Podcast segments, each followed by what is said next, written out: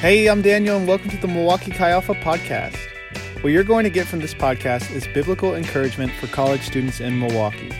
And if you don't fit that description, this can still be a good listen for you. What you're about to listen to is our sermon series called Sent. We're studying the book of Acts, the ordinary people who had an extraordinary story.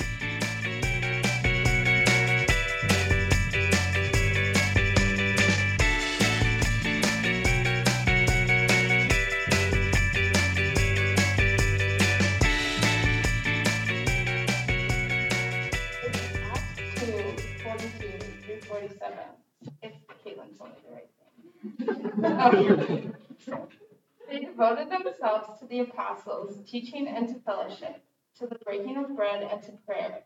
Everyone was filled with awe at the many wonders and signs performed by the apostles. All the believers were together and had everything in common. They sold property and possessions to give to anyone who had, had need.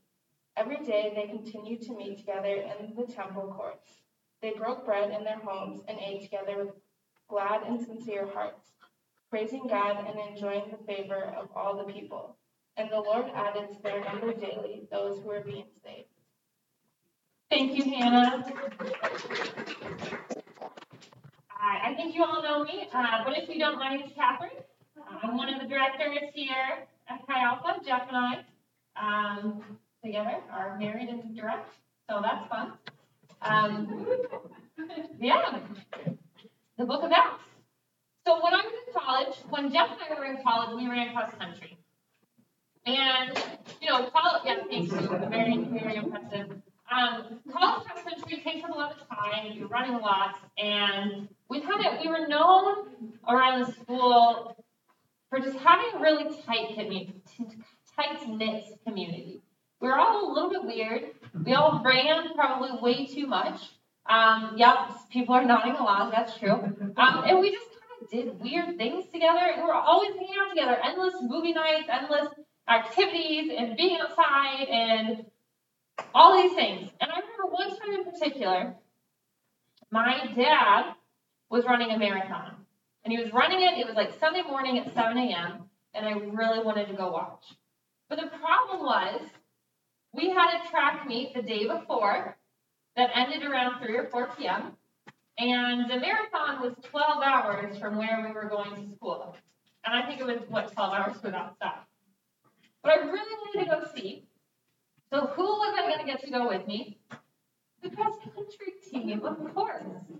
So five of us, four of my friends, we hopped in a minivan. I don't even remember whose it was. Was it yours? So Jeff's minivan. So like we, I think we like carpooled down to Jeff's parents' house and took Jeff's minivan and drove through the night after a track meet. So after being exhausted, drove through the night to Cincinnati got out at 6 a.m., watched my dad run a marathon at 7, went to my house. We all took a nap on the couch. We fell asleep to the movie Inception.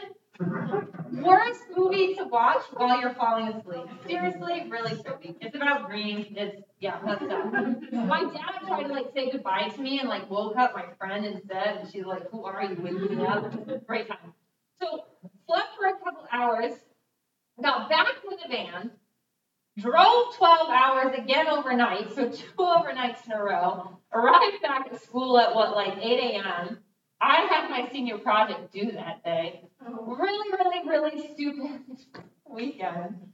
Um, but that was like, that was our community. Like, I wanted to go watch my dad, and I knew the country team was going to jump on board with me, and we would make it happen. Um, great memories. But I think this idea of like a really tight knit community is something we want. Maybe you've experienced it, maybe on a sports team, maybe at your church, maybe at your school, maybe some other thing kind of bonded you together. But I think this is something we all want. We want this kind of community. I think college, we envision this in college. Like college is where you're going to meet your good friends. These are going to be your lifelong friends. You'll live together, you'll hang out together, you'll party together. and There's no parents to drag you home at the end of the night. Like we envision this idea of community that's deep and close knit and a lot of fun. I think fun is also often included in this vision. And this is what we want, but it's hard. It's hard, especially if you're new. Like if you're new to college, whether you're a freshman or not, like through the pandemic, like this is hard. Deep community like this, that's true community where we can trust each other and actually be ourselves, is hard. But we see here in the book of Acts, if you want to go back to our passage, um, and we can just leave our passage on the screen for a while. Um, we see here a glimpse of a beautiful community, one that far surpasses my cross country experience or any community that we probably have experienced. Maybe you've experienced this. I'd like to hear about it. But we see a picture of a beautiful community where they did life together. This, this right here is what the first church looked like. This is a lot different than our view of church. Whether you come from a small church or a mega church, probably doesn't look like this because it's a building we visit on Sundays maybe there's small groups. But this is what church looked like originally. This is what we want Chi Alpha to look like. This idea of life together, breaking bread, eating together, praying together, selling property to help people who are in need. There's a trust, there's a beauty here. And part of that is seen in the fact that the Lord added to their number daily those who were being saved. Like people wanted to join this community. It's a beautiful picture of community. But I want you to think for a moment what was the common denominator? Because communities kind of need, there's like their foundation. Like, you know, we didn't all just like meet in a room and say, oh, let's hang out. Like, no, we all have running. We have something in common. What is the common denominator? Because it's not Christianity. It's not religion. And we might want to say that it's Jesus. And while there's some truth there, it's that's even like just saying Jesus isn't completely accurate. So what brought them together? If you were here last week, or if you've read the book of Acts, you know the beginning of this chapter um, was what we talked about last week. There's this huge transformational moment. So we see in Acts chapter 1, Jesus, after rising from the dead, spending 40 days with his people, ascends into heaven, goes up into heaven. Before that, he says, Go and wait for the gift. Go and wait for the Holy Spirit. Spoiler alert, we know what is coming, but they didn't. So they went to Jerusalem and they waited. And they waited. And they waited for the Holy Spirit, whatever the heck that is. And they lived their life, but they also waited and they prayed. And so the day of Pentecost comes, the beginning of Acts chapter 2, the disciples are all, the people are all gathered together, about 120 of them. And the Holy Spirit comes, and suddenly their life is changed. And there's lots of things in that. But one of the things we see is that Peter, who is not really known for being like a put together guy, he's like, you know, there's that person in the group who's probably going to say something off the cuff. That was Peter. Like Peter cut off the guy's ear at the end of the last book. But Peter after receiving the Holy Spirit, stands up and gives a beautifully eloquent sermon to the people, and 3,000 people join that. They go from 120 people to 3,000. That's, that's crazy. But that's, that's what they had in Jesus. Or sorry, that's what they had in common. They let Jesus, they let the Holy Spirit transform them. So I'm just gonna I'm gonna break this down just to make sure we're all on the same page here. It's not that just that they believed in Jesus and knew who he was. Because there was a lot of people who thought Jesus was a great guy or liked him or maybe even thought he was the Son of God. But it wasn't just that they believed in him, it's that they wanted him to change their life. They said, Jesus, send the Holy Spirit and make my life different, transform my life. This is a common denominator. And this passage is what we see as a result. We've talked the past couple weeks about Jesus and the Holy Spirit transforming our lives. And when the Holy Spirit transformed their lives, this was the result. A beautiful community was formed.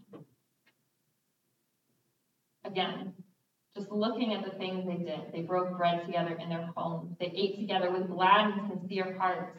They praised God. They were filled at awe at the many wonders and signs. They devoted themselves to the apostles' teaching and to fellowship. They cared for each other. They lived life together. They have friendship. They have trust. They have community. Jesus transformed them and it transformed their community. And I think we have done perfect. Look at that. Jesus transformed them, and as a result, it transformed their community.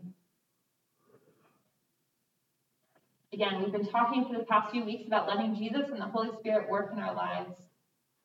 And so many of you, so many of you over the past few weeks have said, Yes, that's what I want. I want him to change my life. I want him to transform me. I want what he has. I'm not satisfied with where I am. And as we allow Jesus to transform us, as a result, our community will transform. He will transform our community. What if we, what if Chi Alpha looked even a glimpse like that? And it creates this circle effect because Jesus transforms us, and as a result, our community is transformed. There's deeper trust. Together, we're working through this. Our community is changing the way we care for each other, the way we love each other, the way we put other people first and they put us first. And as our community starts to transform, our community starts to transform who we are. So it creates this cycle. As Jesus transforms us, it transforms our community. Together we transform each other. Our community continues to develop. And we just keep growing to be more and more like Jesus. Together we're growing and learning and becoming more like Jesus. Together we're seeing our blind spots.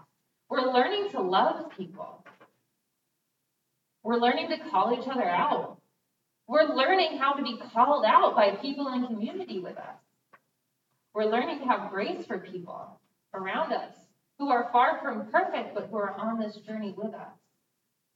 Our community starts to look different. One, we talk a lot about the three anchors here. Someone tell us what the three anchors are. Real devotion. Real community. It's funny because I know like at least three fourths of you know.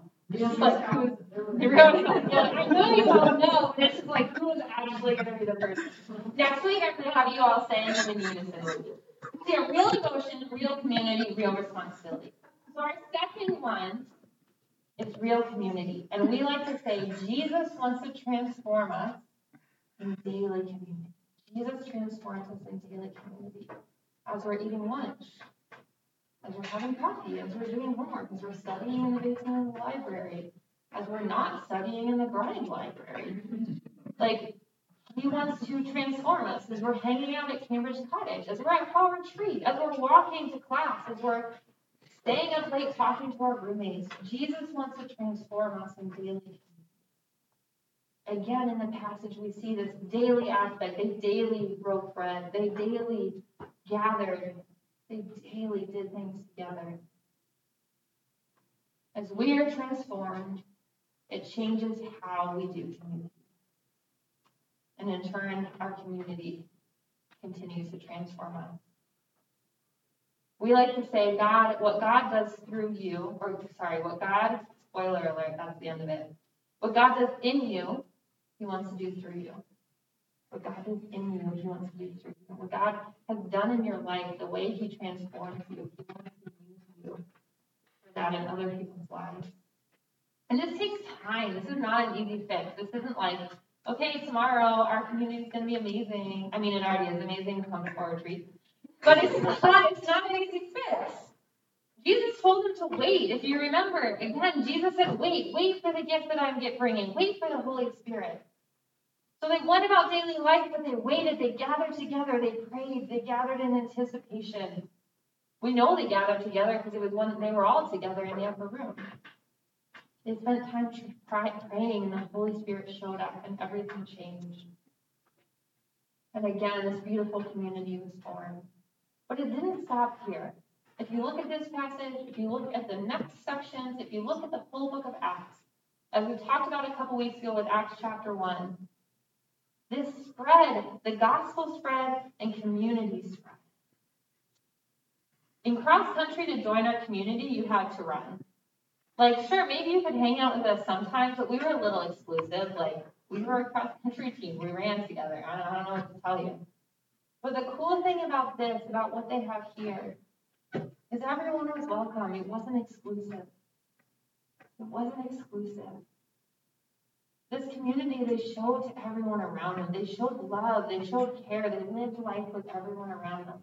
Because if you notice, if you notice, if you can, don't mind going back to the passage for me, it's all these things they do together, and at the very end of the line, the Lord added to their number daily those who They lived in community, and people started becoming a part of.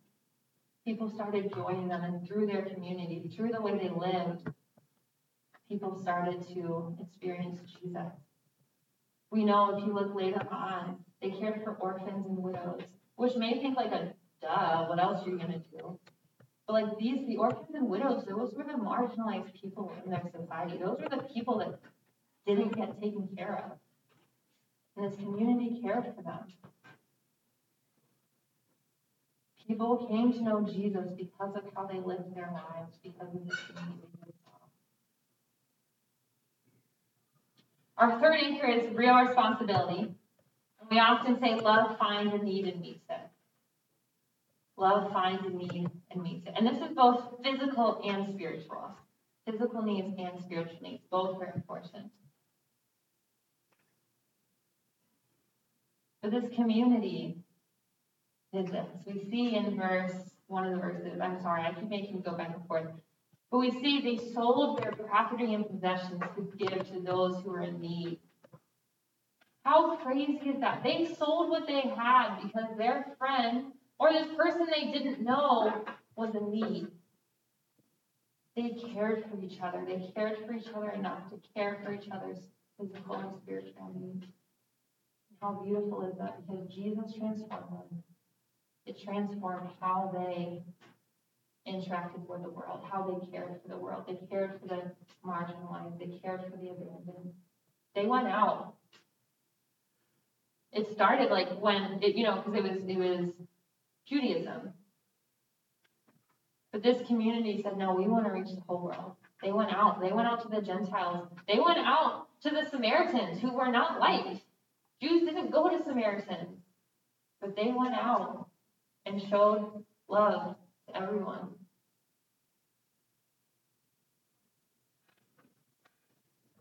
We want Jesus to transform us, but he doesn't want to stop there.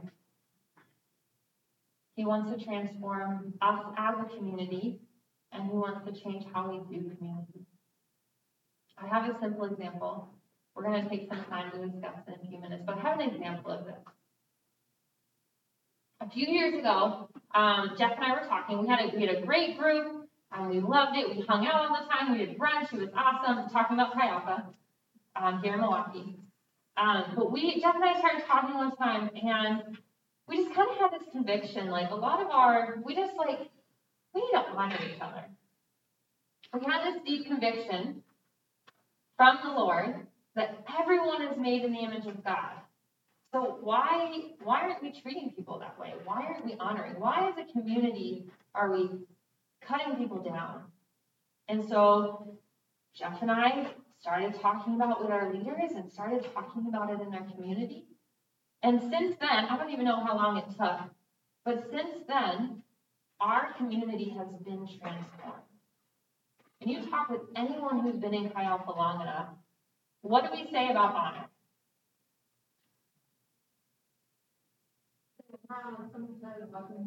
Put a crown in. Rachel and I were at a church small group last night, and I raised my hand to say something, and Rachel knew exactly what I was going to say. Like, she knew I was going to honor. Like we honor each other. Honor is putting a crown on somebody's head and watching them grow into it. We could spend a long time digging into what that means and what it doesn't mean. But this idea of honoring each other, of talking good about each other, of not gossiping, of talking positive about each other to each other. And what a difference that has made in our community, where there is now just a deeper trust. Because I know, I know if Elise is mad at me, she's not going to go complain to Rachel. I know if Caitlin, my staff member, is mad at me, she's not going to go complain to Rachel and Sam. What a beautiful thing to be in a community where you know that people are not going to speak negatively about you. In fact, people are going to lift you up. Just one small example of how Jesus transformed our community. But as great as that is, he doesn't want us stop there. I want to ask the question what would our community look like if we let Jesus transform? What would our community here look like if we let him transform? We're going to discuss that. And the other question I want to discuss is what is your part in that transformation? Um, we're, we uh, actually have a bit of time. So, Jeff, would you be willing to just come play a chorus of something? Um, as Jeff's playing, um, as Jeff's playing, just think about this. Just think about it. What, how did Jesus want to transform our